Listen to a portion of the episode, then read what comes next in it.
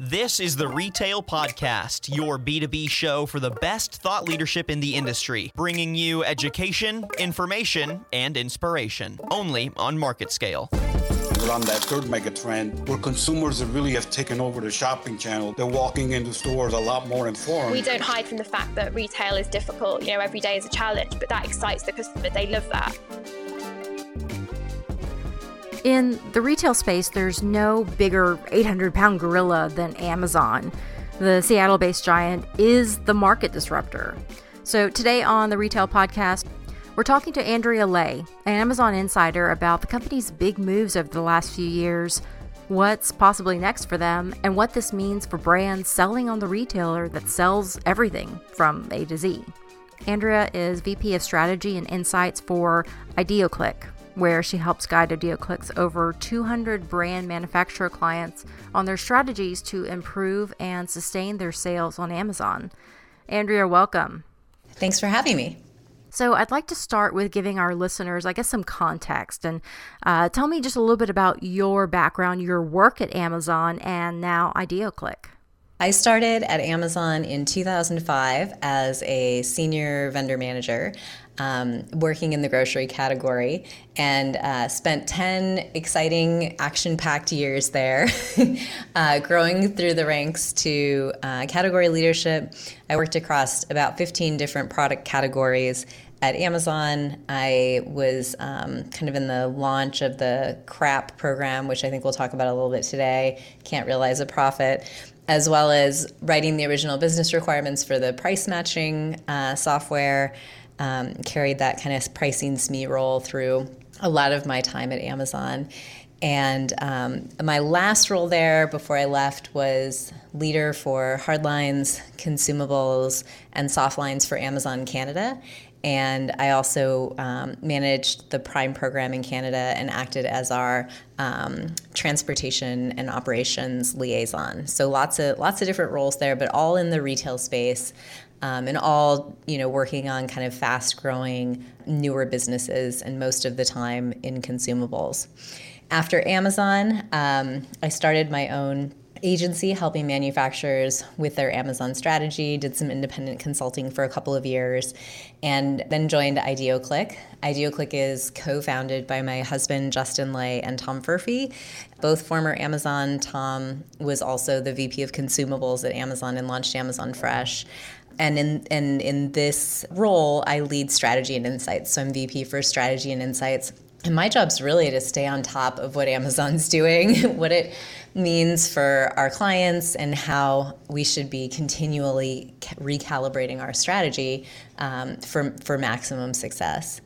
And IdeoClick is a managed services agency, uh, which means we're kind of like a full service provider with uh, I think the last count we had was around 150 years of past collective Amazon experience. Wow. we're, we're about 100 employees here in Seattle, um, right in the shadow of the Amazon campus. And uh, we uh, work with a little over 200 manufacturers doing full service management for their Amazon business. We work with them to develop a sound strategy based on their goals and then um, run all of the execution. So everything from content management, development and management, to marketing, to you know hybrid selling, to uh, operational excellence. We do it all uh, with a with a software platform kind of underlying everything that does everything from our keyword bidding to workflow management to reporting.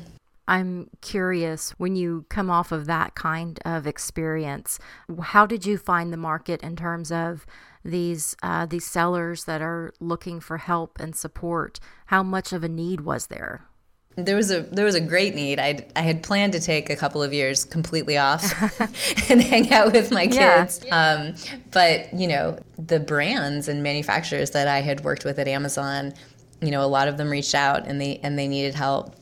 And I will say, you know, it was a really fun experience you know, getting to go through that growth trajectory with Amazon. In the earlier days, it was a lot more consultative. So vendor managers would spend a lot of time with manufacturers. You know, I remember telling and becoming a manager of vendor managers and saying to my team, I want you spending 80% of your time talking to vendors.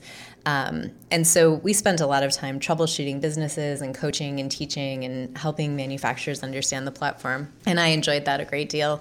But I will say, in kind of my later years, getting closer to the 10 year mark and in, in roles of increasingly senior leadership, um, you know, we just weren't spending as much time with manufacturers. And, and I really missed that. So that's why I do what I do. I, I really love that process of kind of uncovering the growth opportunities working with the manufacturer to help them develop their strategy based on their goals and and then actually watch you know watching it happen and watching the hockey stick. It's pretty exciting Right. Well, uh, you said that you're literally there in, in the shadow of Amazon's headquarters, and, and so you keep an eye on what's happening over there. So, of the the big moves that Amazon's made in the past few years, will you kind of highlight some of the ones that really stand out to you as moves in the right direction for its particular retail business? Yeah, that's a that's a really great question. Um, well, I mean, we've seen lots of we've seen so many moves in recent years, so yeah. it's hard to choose ones that are, um, you know, most important. So maybe I'll pick some that are kind of like most recent. Well, first, obviously, healthcare. Um, you know, that's their foray into healthcare. I would characterize as planting a few seeds kind of in the last couple of years, doing some hiring, really kind of getting their feet under them in terms of what what are they going to try to do in this space. And the seeds have been everything from let's let's hire folks that are have a lot of background in healthcare and healthcare administration and, and they've they've done a lot of work there to, you know, how are we going to get Alexa to be able to tell if you're sick and how are we going to use some of our you know the powerhouse that we have within our organization to um, automated diagnoses and and there's there's a lot going on there and launching private labels. So I, I really feel like an industry that's well it's ripe for disruption anyway um, and if anyone can do it amazon can. So so i think we're going to see some really interesting um, things happen there. You know some of the more like tactical retail focused um, activities they've engaged in there are the acquisition of PillPack, which allows them to do online um, prescriptions in you know in all 50 states, and the launch of their private label Basic Care, which is really kind of um, playing in some of the main categories like pain relief and sleep aids and, and things like that. They're also now accepting FSA cards. And I think, you know, when we think about all these seeds they're planting, the big theme around all of them and the big theme around everything Amazon does is, you know, how do we focus on the customer and making things more convenient for them? Um, and all of these activities will ultimately do that. But also, like all things Amazon does, they're throwing a lot of things at the wall and they're not really sure what's going to stick yet. And I don't even think they know. So, um, you know, this joint venture with Berkshire Hathaway and JP Morgan, just tr- trying a lot of things. You know, they're even tapping into the payment space with having like a clouds cloud-based payments network. We'll see over time kind of which which parts of this model are most successful for them, but really all focused on on consumer convenience essentially. So I think that's one area that's that's been really interesting, a disruptive area that they've focused on in recent years. There's been a lot of they've done a lot in terms of disrupting shopping utility. So just thinking about like the consumer path to purchase. And you know, if you think about that, it's things like just walk out technology, moving to the one day, prime shipping, four star stores, Amazon Key, where they'll like deliver it, come into your house and deliver it, voice based shopping. Um, again, all a common theme of customer convenience. And I think it kind of touches on something that Jeff Bezos said, where he, he doesn't believe they're in the business of selling things, they're in the business of helping people buy things. And so, how do you create all these different types of conveniences that will help people buy things? And and all and same thing with you know with all of these different formats. We don't know which are going to stick. There are a lot of things being thrown at the wall. At least in Seattle and some major markets between Prime Now and Amazon Fresh, um, you know, we can probably expect some consolidation there over time. They're really overlapping uh, programs and technologies. I'm actually surprised they've let them run both simultaneously as long as they have.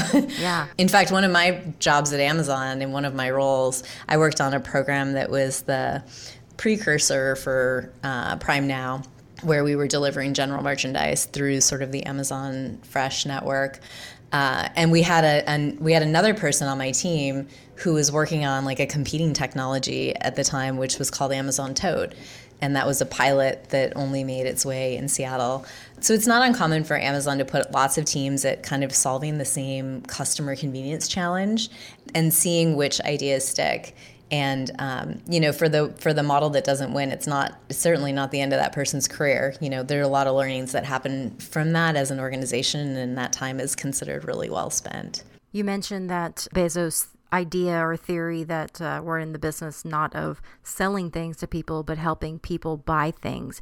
Is that a major shift in his thinking from even five years ago where a lot of these private label Amazon products started to come about? You know, that's an interesting question. So I think I think Bezos has always believed they're in the business of helping people buy things. But private label is a really interesting topic and, you know, kind of talking about recent themes what Amazon's been up to over the last couple years.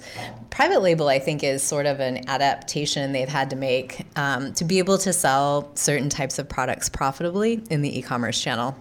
And if you look at products like diapers and formula and dog food and um, you know some really like low priced electronics, conventional soup, you know all these products are really hard in the e-commerce channel because of either the low selling price or the high weight of the product relative to the retail selling price. And Amazon you know the thing that's common across all of their private label and we tell manufacturers this when they come to us and say oh my gosh amazon's launched a private label in my category what do i do? Um, you know take a really hard look at the product because typically what they've done is they've designed it for online and they've taken all of those costs between production and consumption out. And you know, there's really some learning to be had by closely examining everything about the private label in your category. So looking at, and, and the same holds true for um, brick and mortar retailers too. You know, they're they're typically trying to take a lot of the cost out of the equation as well. Um, with Amazon, it's a little, it has to, it's a little more nuanced and potentially more innovative because they're designing it for shipping. Um, they're de- designing it for customer convenience, and obviously the products they're developing to begin with are based on a lot of data that they're using about what customers have searched for and purchase history and those types of things. Um, but really, what sets some of their private label apart is how well it's designed for e commerce. And there's an example that we always give about there's a, a brand, Wickedly Prime, on Amazon, and they sell a chicken noodle soup. And if you compare it with the leading brand, Amazon, the leading brand is in cans, which are really heavy, they dent easily, and they create a lot of customer complaints. They also have to be overboxed and shrink wrapped to keep them all together, um, et cetera. And you know, looking at that cost and value equation, um, the cost is a lot higher. The Amazon private label, they've put the soup in boxes that a pack of six that sit neatly in a ships in its own container box.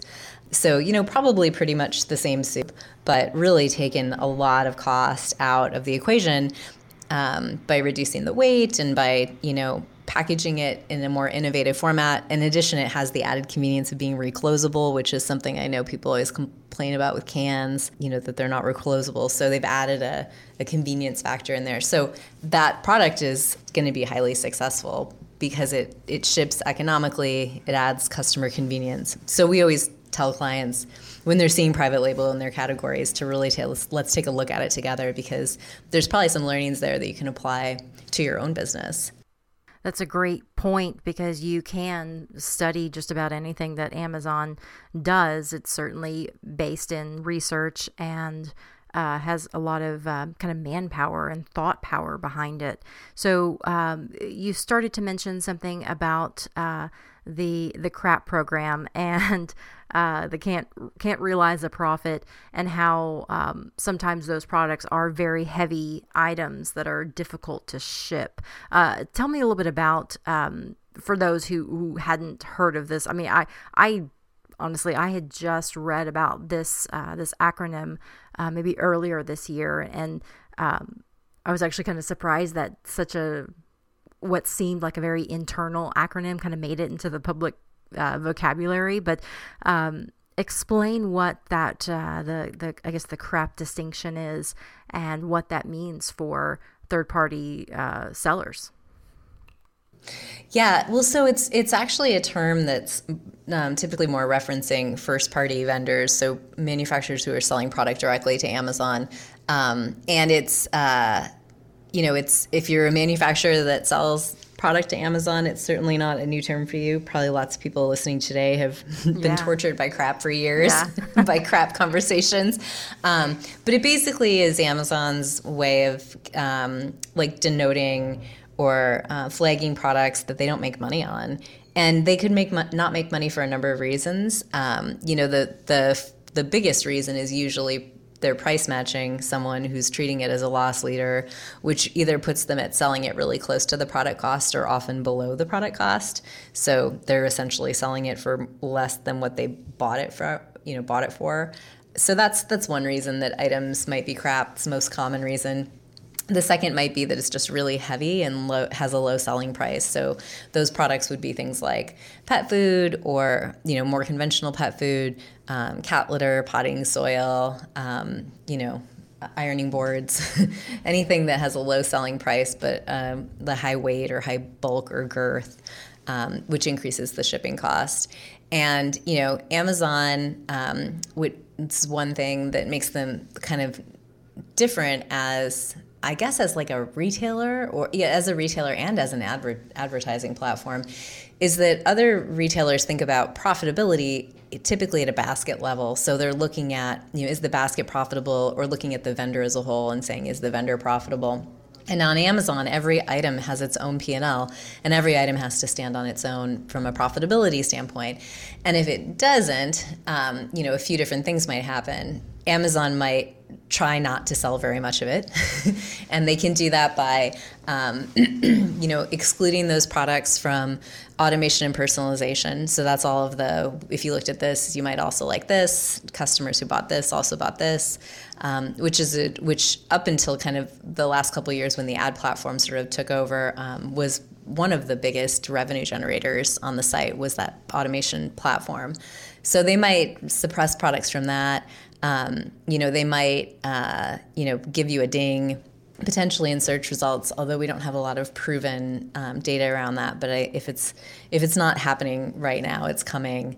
And then they also will not allow you to advertise it. So, and Amazon's increasingly become pay to play. So if you think about some, you know, some of the big things that you, your your question in the beginning, is what are some of the big ways that Amazon's big things Amazon's done in the last couple of years? Um, you know, the growth of the advertising platform is huge. You used to be able to sell a product on Amazon, and if you had a good price and good content that was search engine optimized, and it was a good product, it would it would sell. You build it and they will come, and that's just not the case anymore. It's totally pay to play. So if you're if you're not able to advertise your products, um, you know you're you're kind of in a, in a tough spot. Uh, and then the last thing Amazon, last couple things Amazon might do if your products are unprofitable is they will they'll ask you for money, which they ask they'll ask for money anyway. Um, but they'll ask for more money. So you won't you'll be asked for for money to help make them whole or help their profitability. Or as sort of a last resort amazon will they call it crap out the item. So they just won't carry it anymore. They'll say mm, we're not going to sell it. Um, so too bad for you, and, and we don't want it on the platform anymore. They choose those items very strategically. Uh, they don't want to be missing assortment that other major retailers have, so they, they do choose those crap items pretty strategically. Um, and you know, and you're always you're always given the option to um, to pay to keep them on, but you have to pay like programmatically. Right, right. CEO Jeff Bezos revealed in his um, annual letter to shareholders last month that Third party sellers make up a bigger share of sales on Amazon's marketplace than Amazon itself. So I'm curious from your standpoint, I mean, how does this signal a major shift in Amazon's future strategies and how they go from here? Yeah, that was probably like the biggest and most important part of that shareholder letter, and maybe one of the more important things that Jeff has shared recently at all and, you know, there are a couple things going on there. So, first, Amazon's always reported the sales of the third party platform as the commission that they take on those sales. So, a small subset of those sales, somewhere between 20 and 30% of the actual sales, total gross merchandise that's sold. so it's always been understated, and everyone always knew that, but we never really had a number. And he actually revealed for the first time, he said how much of the business it is, and it's just a little bit more than half of the total volume that Amazon does is on the third party platform. Um, so this is huge, and a lot of us who speculated at this data for a long time kind of went back and updated our models. but the big question is, why did he share that? Because Amazon is notoriously super quiet about right. sharing data. You know, anything having to do with you know data, they don't they data about their own sales, et cetera. They're very conservative. So, so why did he share that? And I think I think there's a well, there's a few reasons that it's happening. Um, you know, the the first reason is their retail business is just not growing very fast anymore. I think in the Q1 financials, it was uh, you know something like seven percent. So that that retail business is just not growing very quickly. So they've been really making a lot of progress in pushing their third party seller platform as a it's it's a it's both a better growth opportunity for them because it scales faster. It always has. You know, sellers can add their own assortment and you know decide what they sell, and they're not bottlenecked by needing to work with a team at Amazon to kind of be the gatekeeper for everything. Um, so it's a bigger it's a bigger growth opportunity for them, uh, which is huge, and it scales faster and it in addition is probably more profitable for them. You know, if you think about the number of headcount required to support a third party seller versus the number of headcount required to support a first party vendor, you know, the cost structure is better and they don't lose money on those products by nature of the referral fee. So every product that's sold on the third party platform, Amazon collects a commission. So it's a guaranteed profit center. So I think those are two really important reasons that that platform is growing and that and that it's more than half of the business. I think there's another reason that Jeff shared it on the on the earnings call, which is and the fact that a lot of the earnings call was about how they're fortifying that platform and making it easier for small businesses and you know basically like positioning themselves more as a platform because I think in today's political environment it's smarter for them to be positioned more as a platform that helps other manufacturers versus being um, you know a really large first party retailer from your standpoint then what is i guess what is your uh, your message to brand manufacturer clients and those that are uh, maybe feeling a little overwhelmed at uh, what's coming down the pike at amazon and what kind of uh, help they can really enlist?